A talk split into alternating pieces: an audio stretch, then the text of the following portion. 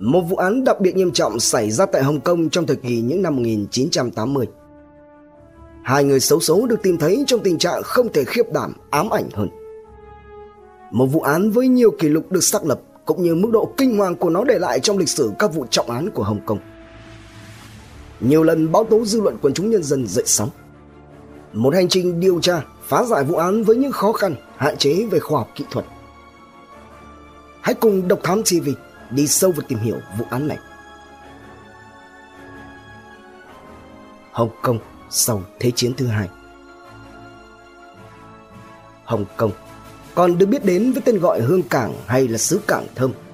Ngày nay có tên chính thức là đặc khu hành chính Hồng Kông thuộc Cộng hòa Nhân dân Trung Hoa, là một khu vực hành chính đặc biệt có mật độ dân số đông thuộc hàng cao nhất trên thế giới.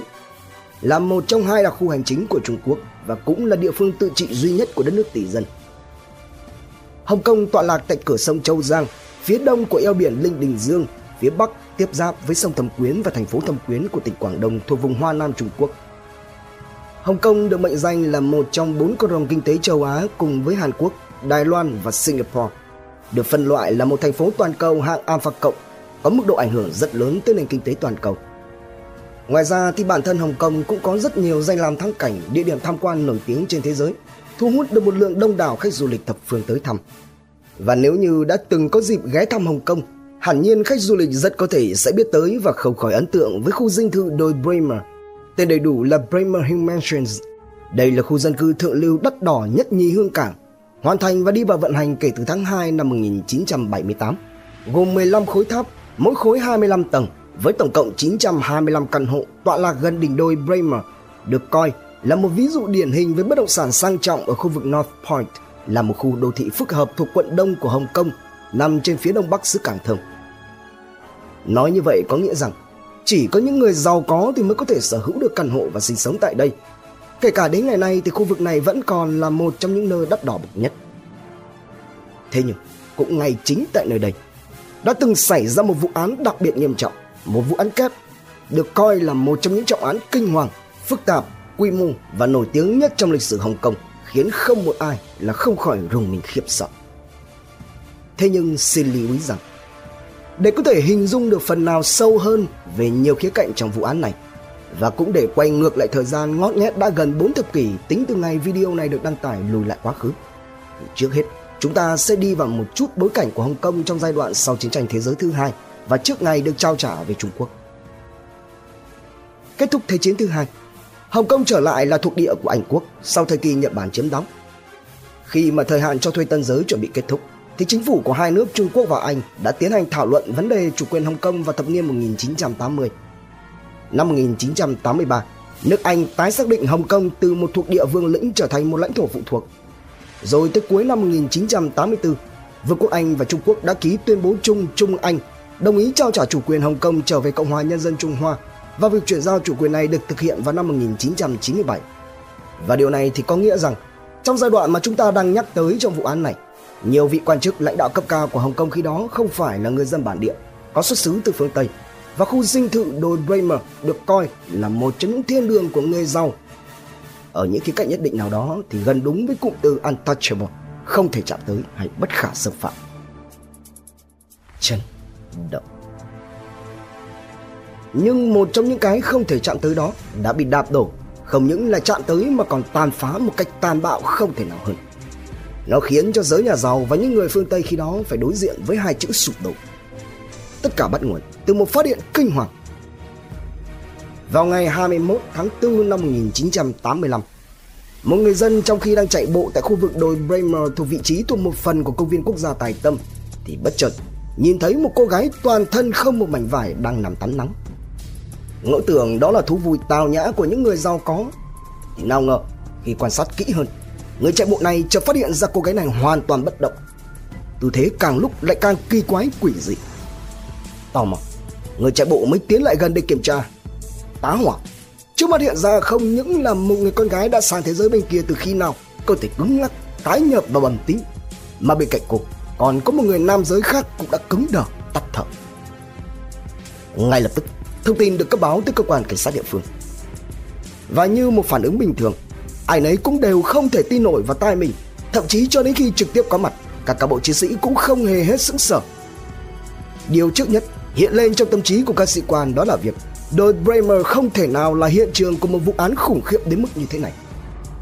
Tại hiện trường nơi tìm thấy hai người xấu số, cảnh sát đã phát hiện và thu giữ được nhiều đoạn cây gỗ nghi là các công cụ gây án và nhiều cuốn sách, trang giấy bị rách ra theo dạng bị xé ra, vứt dọc theo sườn đồi và đường đi. Xác định nơi tìm thấy hai người xấu số là hiện trường duy nhất của vụ án, có dấu vết xô lệch, kháng cự. Kẻ gây án thậm chí còn chẳng buồn phi tang, trốn tránh tội lỗi. Điều khiến cho sự sợ hãi càng lúc càng dâng cao lên khi mà thông qua nghiệm thi, xác định rằng hai người xấu số là người phương Tây, độ tuổi trong khoảng từ 16 đến dưới 20. Người nam giới trên cơ thể găm đầy là những vết thương ở khắp nơi. Trong khi đó thì người nữ giới không còn chút nguyên vẹn với vết gậy tác động lực, xương hàm gãy và mắt trái bị tổn thương rất nặng. Đi sâu và cụ thể hơn, thì trên cơ thể của người nam giới có tổng cộng hơn 100 vết thương ở khắp nơi. Có dấu vết của việc bị trói lại khống chế, một tay gãy chưa lành, nghi là có từ trước khi xảy ra vụ việc toàn thân bị vụt, đấm, đá, bụp hự túi bụi. Và đòn chí tử là nơi có ít hầu bị xiết bằng chính giải băng trao tay cho đến khi ngạt cơ học, chính thức ra đi vĩnh viễn. Đối với người nữ, toàn thân không nguyên vẹn trong tình trạng gần như ở chuồng, bị trói nhấn lại, phát hiện tổng cộng có hơn 500 vết thương, xương hàm bị gãy lìa hoàn toàn, mặt trái bị tổn thương một cách nghiêm trọng, sưng lồi và khoét ra khỏi trong mắt. Bộ phận kính khu vực vùng tam giác có dấu hiệu bị xâm hại, cưỡng ép quan hệ mây mưa và bị phá nát bởi vật cứng chọc vào và đánh đập nghi là gậy gộc và chai nước nhét vào và ngoáy. Gương mặt còn nguyên một biểu cảm rúng đó vì những cơn đau đớn khủng khiếp thấu đến tận xương tủy. Từ công tác khám nghiệm hiện trường và nghiệm thi cho thấy khả năng cao đối tượng gây án phải có nhiều hơn một người, không loại trừ diện băng nhóm phạm pháp. Danh, tính Rõ ràng rằng sự phát hiện và những kết luận nghiệm thi kinh hoàng này đã dấy lên một cơn chấn động trong quần chúng nhân dân kể cả giới tài Việt và quan chức lãnh đạo, bởi vì tính chất đây là vụ án lần đầu tiên người phương Tây bị xuống tay, đặc biệt còn khủng khiếp đến mức độ này và cũng là lần gần như duy nhất liên quan đến cộng đồng người nước ngoài đang sinh sống và làm việc tại Hồng Kông khi đó. Sở dĩ như vậy là bởi vì vừa có những thứ vô hình và hữu hình không thể chạm tới. Thứ hai là việc khu vực hiện trường vốn là thiên đường của người giàu và người nước ngoài, sang trọng và an ninh bậc nhất. Điều thứ ba đó là việc bụp hự, thanh toán hay là gây án với số lượng kẻ gây án lớn hơn một thường xuyên bị giới hạn xảy ra giữa các băng nhóm xã hội đen và hầu hết thì các vụ án đặc biệt nghiêm trọng liên quan đến hơi thở của con người tại Hồng Kông khi đó gần như chỉ giới hạn trong cộng đồng những người hòa với nhau. Qua các dấu vết, thông tin thu thập được và tìm kiếm người mất tích cùng với sự nhận diện của gia đình, cơ quan cảnh sát đã nhanh chóng làm rõ được danh tính của hai người bị hại. Đó là hai học sinh trung học phổ thông cuối cấp, quốc tịch Anh. Người nam có tên là Kenneth McBride, 17 tuổi, và người nữ có tên là Nicola Myers, 18 tuổi đi sâu vào nhân thân lý lịch và dựng lên các mối quan hệ xã hội của cả Kenneth và Nicola. Các sĩ quan cảnh sát đã nắm được những thông tin quan trọng. Kenneth McBride và Nicola Myers là một cặp đôi đang yêu nhau, cùng theo học tại Island School và đều là hai học sinh vô cùng nổi tiếng ở trường lớp. Trong đó thì Kenneth là chủ tịch hội sinh viên, đội trưởng đội trao thuyền của trường và là thành viên của đội tranh luận hùng biện. Còn Nicola thì là một học sinh nữ vô cùng thông minh, học giỏi, yêu thích ngôn ngữ và có ước mơ trở thành một thông dịch viên. Trong cuộc sống thường ngày và cuộc sống trên trường lớp, cả hai người này đều được phát họa là những người ham học, hoạt bát, vui vẻ, hòa đồng, yêu thích thể thao, đẹp trai xinh gái và được cả trường lẫn cộng đồng dân cư yêu mến. Từ tối ngày 20 tháng 4, không thấy các con trở về nhà, cả hai gia đình McBride và Myers đã cuống cuồng đi tìm kiếm khắp nơi, nhờ tới các công an cảnh sát vào cuộc, thế nhưng vẫn không thể nào tìm thấy được tung tích, cho đến khi phát hiện ra cả hai đã đều không còn trên cõi đời này nữa. Với tính chất và bối cảnh xã hội khi đó như đã đề cập, thì thật cũng không khó hiểu khi mà sự ra đi bất thường của Kenneth và Nicola đã khiến cho lực lượng cảnh sát Hồng Kông khi đó phải lập tức lên phương án tổ chức ra một cuộc truy tìm trên diện rộng quy mô lớn tới mức hàng đầu trong lịch sử điều tra phá án chưa từng có trước đó của nơi này. Với hơn 600 cảnh sát và lính Anh đồn trú ở Hồng Kông cùng với sự phối hợp chỉ đạo sát sao của các lực lượng chức năng ban ngành tham gia lục soát toàn bộ khu vực để tìm kiếm manh mối dấu vết với hy vọng rằng sẽ lần ra được kẻ thủ ác đứng sau tội ác kinh hoàng này. Song song cùng với đó, Máy bay trực thăng cũng đã được huy động vào cuộc để gia tăng lực lượng bổ sung và hỗ trợ tìm kiếm, không bỏ sót bất cứ chi tiết nào dù là nhỏ nhất. Động thái của phía cảnh sát lập tức gặp phải một làn sóng đủ các ý kiến trái chiều trong dư luận của chúng nhân dân, bởi vì có một số người đã cho rằng lực lượng điều tra phá án sẽ không bao giờ huy động nhiều nhân lực và vật lực đến như vậy nếu như đó không phải là nạn nhân người Anh. Chẳng hạn như là hai vị thanh niên người Hoa ra đi bất thường trong những tòa nhà công cộng ở khu vực Cửu Long. Khó khăn để bắt đầu điều tra Một cuộc truy tìm manh mối chứng cứ có quy mô lớn nhất trong lịch sử Hồng Kông trở về trước đã được tiến hành. Kết quả thu được ngoài các dấu vết thương tích để lại trên cơ thể của Kenneth và Nicola, nhiều đoạn cây nghi là công cụ gây án, trong đó còn có khúc cây để lại dấu vết huyết dịch và mẫu tóc của Nicola, cùng với quần áo và tất cả đồ dùng cá nhân của cả hai người xấu số. Ngoài ra còn tìm thấy được dấu vết tinh dịch trên người của Nicola và nhiều dấu vết tay để lại. Tạm dừng lại đôi chút. Nếu như vụ án này xảy ra vào thế kỷ 21, những năm 2020, có thể khẳng định tương đối chắc chắn rằng kẻ hoặc những kẻ gây án sẽ sớm phải lộ diện. Thế nhưng cần lưu ý rằng là thời điểm tìm thấy hai người trẻ tuổi xấu số này là vào tháng 4 năm 1985 và điều đó thì có nghĩa rằng có thể bạn chưa biết là khoa học pháp y, đặc biệt là về lĩnh vực áp dụng dấu vân tay và điều tra phá án ở thời điểm đó chưa phát triển như ngày nay. Và có thể bạn đã biết rằng việc sử dụng dấu vân tay và áp dụng nó vào công tác điều tra xét xử đã xuất hiện ở hàng nghìn năm trước ở thời cổ đại. Đơn cử như nội dung video của Độc Thám TV đăng tải số ngày 27 tháng 11 năm 2020 về việc sử dụng dấu vân tay phá án có từ thời cổ đại. Thế nhưng sự thật là, để có thể trở thành một chứng cứ vững chắc với nền tảng khoa học kỹ thuật cùng với dữ liệu đối chiếu thì cần phải mất rất nhiều năm sau. Việc áp dụng dấu vân tay trong công tác phạm y, điều tra phá án mới có thể có những tiến triển đáng kể. Đến tận năm 1977, chương trình chứng nhận dấu vân tay tiềm ẩn mới được thành lập. Đó là chương trình chứng nhận đầu tiên trên thế giới dành cho các chuyên gia dấu vân tay thông qua lần bỏ phiếu thống nhất thành lập tại hội nghị thường niên lần thứ 62 của Hiệp hội nhận dạng quốc tế IAI. Tuy nhiên thì chương trình này đã dần bộc lộ ra những sai sót nhận định, đòi hỏi phải có nhiều sự cải tiến thay đổi hơn nữa để có thể cho được kết quả chính xác hơn. Để rồi phải đến tận năm 1995 mới chính thức ra đời tuyên bố Neuron của hai tác giả Pierre Marcot là một nhà khoa học pháp y người Thụy Sĩ được biết đến với đóng góp của ông trong việc phát minh ra nguồn sáng pháp y đầu tiên Polylight để phát hiện ra dấu vân tay, chất lỏng sinh học và các bằng chứng khác tại hiện trường vụ án. Và người thứ hai là Ed German, là một chuyên gia pháp y từng tham gia giải quyết rất nhiều vụ án hàng loạt nổi tiếng trên thế giới, từng giữ các chức vụ như giám đốc tình báo của quân đội Mỹ hay là nhà khoa học pháp y cấp cao trong chiến tranh Iraq. Tuyên bố Nurem được ban hành tại hội nghị chuyên đề quốc tế về phát hiện và nhận dạng dấu vân tay tiềm ẩn giữa cơ quan cảnh sát quốc gia Israel tiến hành tại Nurem, Israel vào tháng 6 năm 1995 và được tất cả những người có mặt nhất trí thông qua, được ký kết bởi 28 người từ 11 quốc gia, trong đó có Vương quốc Anh và Mỹ. Và cũng phải đến năm 1995 thì Cục Điều tra Liên bang Mỹ FBI mới thành lập nhóm công tác kỹ thuật về phân tích, nghiên cứu và công nghệ đường G sát TWGFAST giúp thiết lập ra các tiêu chuẩn, hướng dẫn và phương pháp thực hiện kiểm tra đường G sát trong các phòng thí nghiệm khoa học pháp y và văn phòng dấu vân tay tiềm ẩn của cơ quan thực thi pháp luật, tạo tiền đề cho những bước tiến trên con đường áp dụng dấu vân tay và công tác điều tra phá án. Tuy nhiên, thì vẫn còn đó những sai sót nhận định. Ví dụ điển hình như là trong vụ nhận dạng nhầm Brandon Mayfield người đã bị bắt oan do liên quan đến vụ đánh bom xe lửa ở Madrid năm 2004 trên cơ sở trùng khớp dấu vân tay bị lỗi. Do đó, vào thời điểm tháng 4 năm 1985, với sự bó hẹp của tiến bộ khoa học kỹ thuật cùng với các biện pháp nghiệp vụ pháp y, dẫn đến có rất nhiều các dấu vết thu thập được không phát huy được hết khả năng của nó, khiến cho công tác điều tra gặp phải nhiều khó khăn, thách thức. Thế nhưng, điều quan trọng nhất cho tới hiện tại đó là tại sao Kenneth và Nicola lại xuất hiện ở hiện trường Cuộc điều tra với quy mô lớn chưa từng có sẽ mang lại kỳ tích nào? Cơ quan điều tra sẽ làm gì để đối mặt với khó khăn? Điều gì đã xảy ra và động cơ cho tất cả những tội phạm thể hiện trên cơ thể họ là gì? Nếu như nhận định nhiều kẻ gây án là chính xác, thì có tất cả bao nhiêu tên tội phạm đã cùng tham gia? Liệu rằng đây có phải là một hành động mang màu sắc khác ngoài việc phạm tội đơn thuần? Hành trình phá giải vụ án sẽ tiếp tục như thế nào? Đón xem phần 2 tại Độc Thám TV. Trân trọng cảm ơn quý khán thính giả đã theo dõi. Subscribe, ấn chuông đăng ký để cập nhật những video mới nhất. Like, share, chia sẻ tới nhiều người hơn.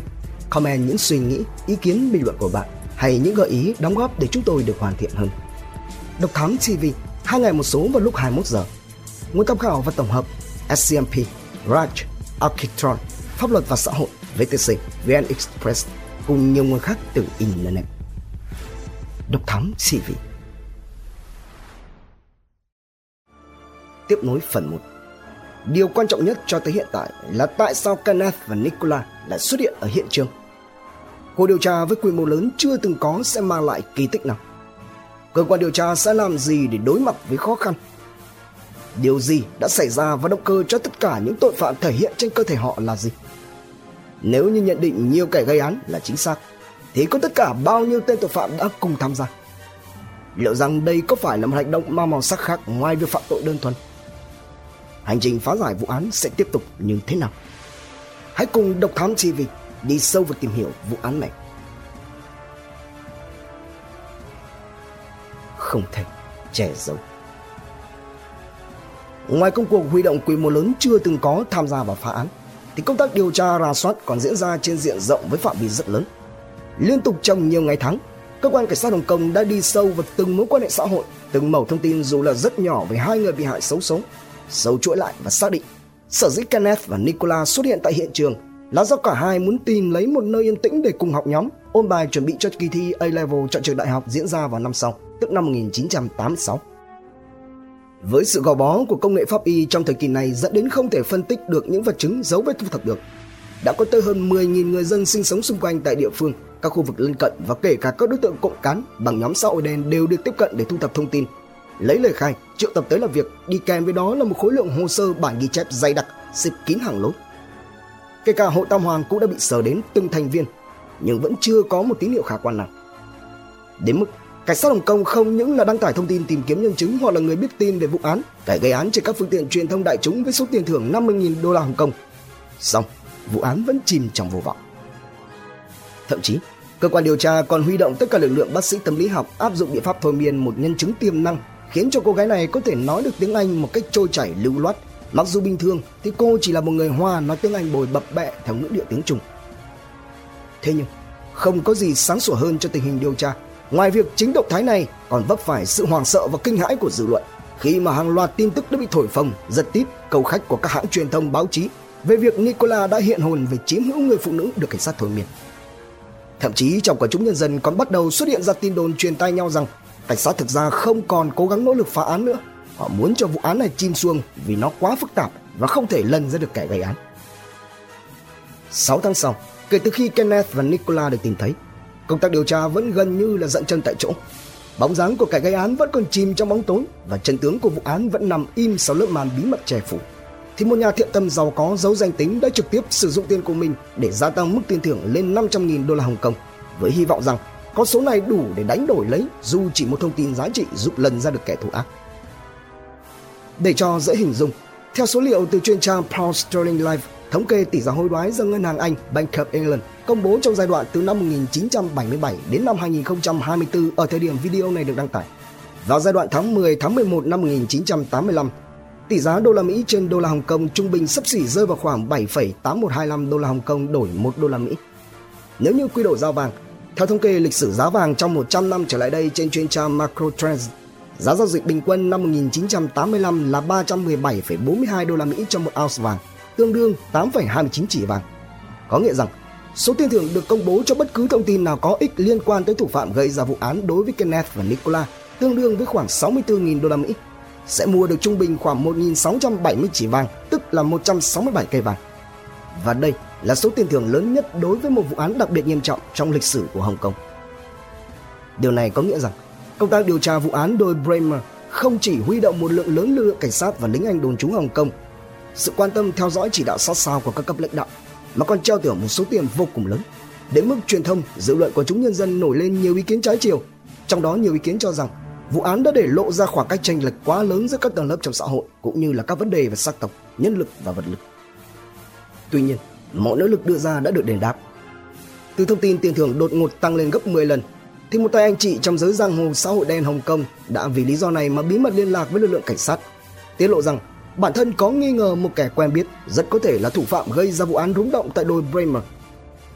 Cụ thể, một kẻ có tên là Bành Tín Nghĩa 24 tuổi, trong những lần chơi bời hoặc ăn nhậu đã từng rất tự hào khoe khoang về thành tích phạm tội của mình với băng nhóm của hắn. Thậm chí để gia tăng thêm phần đáng tin cho câu chuyện của mình, Nghĩa không ngần ngại khoe ra bộ quần áo thể thao và giành Nike đắt tiền hàng hiệu mà hắn ta sử dụng và âu yếm như là những món báu vật. Qua mô tả thì những thứ này trùng khớp với bộ quần áo và giày của Kenneth trong lần cuối cùng anh ấy được nhìn thấy.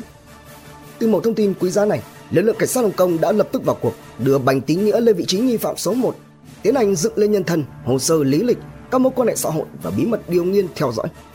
Sau khi đã xác định chắc chắn rằng đối tượng với các vật chứng quan trọng, phương án truy bắt đã nhanh chóng được lên kế hoạch và triển khai. Những con dã thú Tháng 11 năm 1985, gần 7 tháng kể từ khi tìm thấy Kenneth và Nicola, Chỉ trong vòng chưa đầy 48 giờ đồng hồ, Bánh Tín Nghĩa cùng với băng nhóm sạo đen của hắn đã lần lượt bị tóm gọn, khống chế và tra tay vào con số 8. Theo đó, qua phân tích, điều tra, đấu tranh và truy bắt, thì ngoài Nghĩa, có tất cả 4 tên khác cùng tham gia phạm tội đối với Kenneth và Nicola trong độ tuổi từ 17 đến 25, lần lượt là Doãn Tam Long 17 tuổi, Trương Hữu Hằng 17 tuổi, Đàm Sĩ Hoan 20 tuổi, Triệu Vĩ Văn 25 tuổi. Trước khi bị bắt, cả năm tên này đều chưa từng có tiền án, chỉ phạm vào các tội nhẹ và bị xử phạt hành chính. Trong năm tên tội phạm này, thì Bành Tín Nghĩa là kẻ có số má nhất khi mà ban ngày thì làm công nhân, nhưng khi mà đêm buông xuống, trở thành một thành viên cấp thấp trong băng nhóm Phúc Nhi Hình trực thuộc hội tạm Hoàng.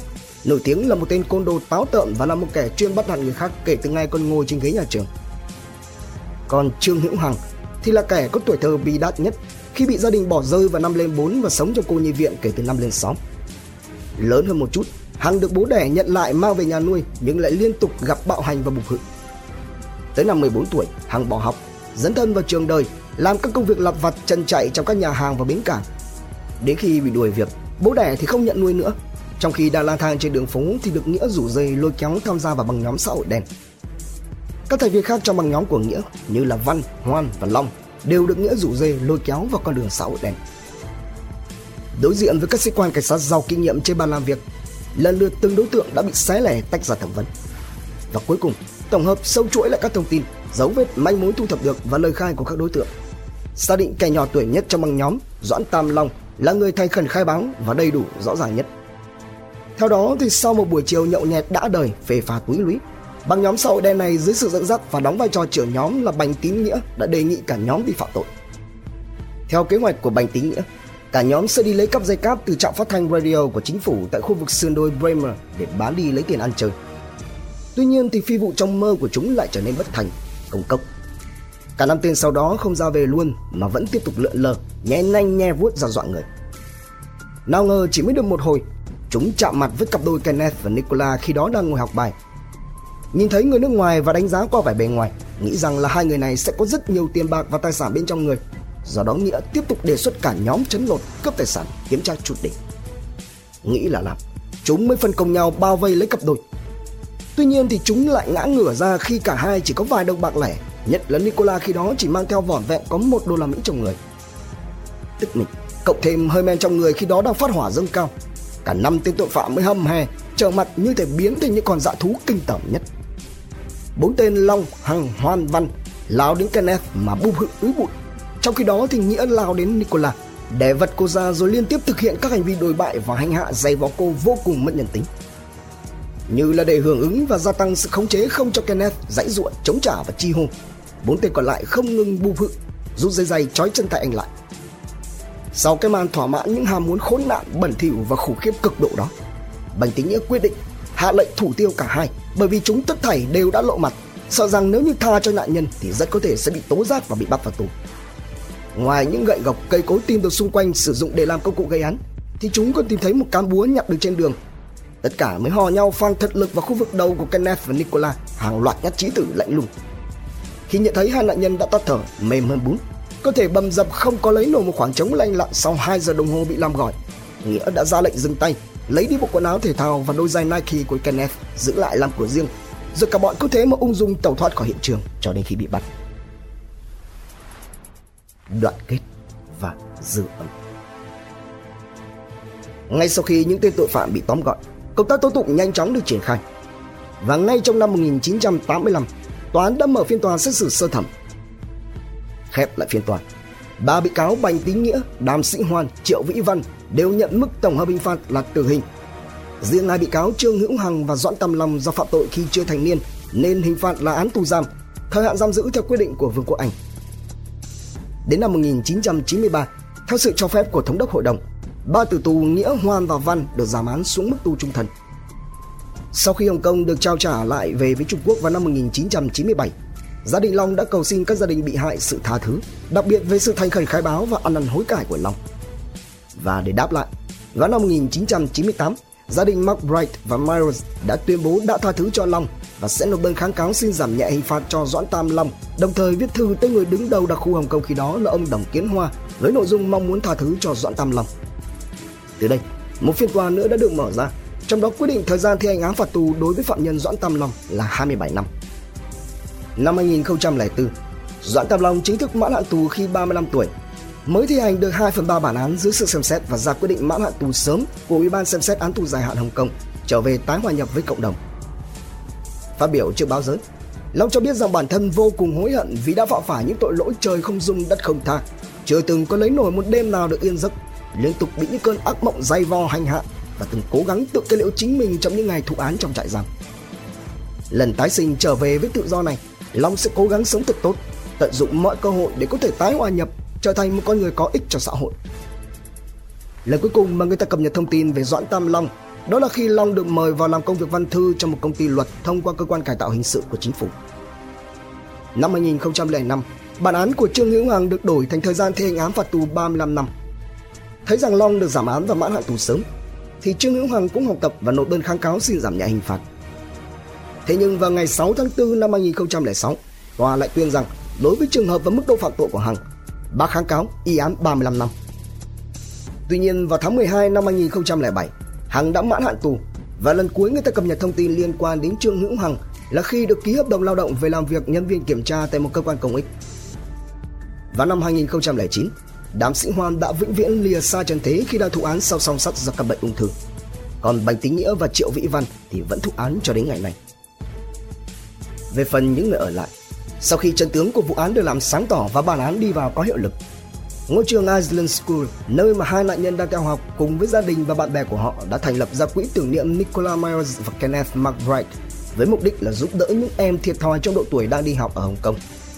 Quỹ này cũng nhằm thực hiện ước mơ giúp đỡ trẻ em nghèo của Kenneth và Nicola trước khi họ được tìm thấy ra đi mãi mãi. Vụ án khép lại cũng để lại nhiều ảnh hưởng tới dư luận, truyền thông, quần chúng nhân dân và xã hội Hồng Kông. Nó trở thành cơn ác mộng đen tối nhất của toàn thể người dân Hồng Kông. Còn đối với người nước ngoài, Vụ án này đã đánh dấu một tội phạm đặc biệt nghiêm trọng hiếm hoi nhằm vào họ. Đối với người Trung Quốc, phản ứng thái quá của lực lượng cảnh sát đã thổi bung lên sự giận dữ. Cơn sóng ngầm âm ỉ bấy lâu về việc người nước ngoài được đối đãi với nhiều quyền lợi đặc biệt tại Hồng Kông. Xứ Cần Thơm có thể vẫn là nơi có tỷ lệ tội phạm đặc biệt nghiêm trọng thấp nhất trên thế giới. Sau vụ án xảy ra đối với Kenneth và Nicola là sự thức tỉnh nghiệt ngã đối với rất nhiều người rằng họ không phải là bất khả xâm phạm và thiên lương thì cũng có quỷ dữ và tội ác sau khi nước Anh thông báo trao trả Hồng Kông cho Trung Quốc. Vụ án này một lần nữa được nhắc lại. Nó đã nêu bật lên sự khác biệt giữa hai tầng lớp có và không có trong xã hội Hồng Kông. Khắc họa một cách rõ nét khoảng cách thực sự giữa lối sống đặc quyền đặc lợi của cộng đồng người nước ngoài sinh sống và làm việc tại Hồng Kông và tiêu phản mạnh mẽ với lối sống du thủ du thực của những tên tội phạm trẻ tuổi, cũng như sự căng thẳng ngày càng gia tăng tại một thành phố vốn đã bị chia rẽ giữa xuất thần và thu nhập. Về văn hóa và giải trí, năm 1992, Hồng Kông đã từng làm một bộ phim mang tên là Án ngoại ô dựa trên tình tiết trong vụ án khu dinh thự đồi Bremer. Bên cạnh đó thì vào năm 2001, bộ phim Từ nữ hoàng đến trường đặc khu được sản xuất và ra mắt công chúng dựa trên lời cầu xin ân xá của những kẻ gây án trong vụ án đặc biệt nghiêm trọng này. Hai bộ phim lần lượt được bình chọn 5,3 trên 10 và 6,9 trên 10 điểm đánh giá trên chuyên trang IMDb chuyên về điện ảnh. Trân trọng cảm ơn quý khán thính giả đã theo dõi. Subscribe ấn chuông đăng ký để cập nhật những video mới nhất. Like, share, chia sẻ tới nhiều người hơn. Comment những suy nghĩ, ý kiến, bình luận của bạn hay những gợi ý, đóng góp để chúng tôi được hoàn thiện hơn. Độc Thám TV, hai ngày một số vào lúc 21 giờ. Nguồn tham khảo và tổng hợp SCMP, Raj, Arcatron, Pháp luật và xã hội, VTC, VN Express cùng nhiều nguồn khác từ Internet. Độc Thám TV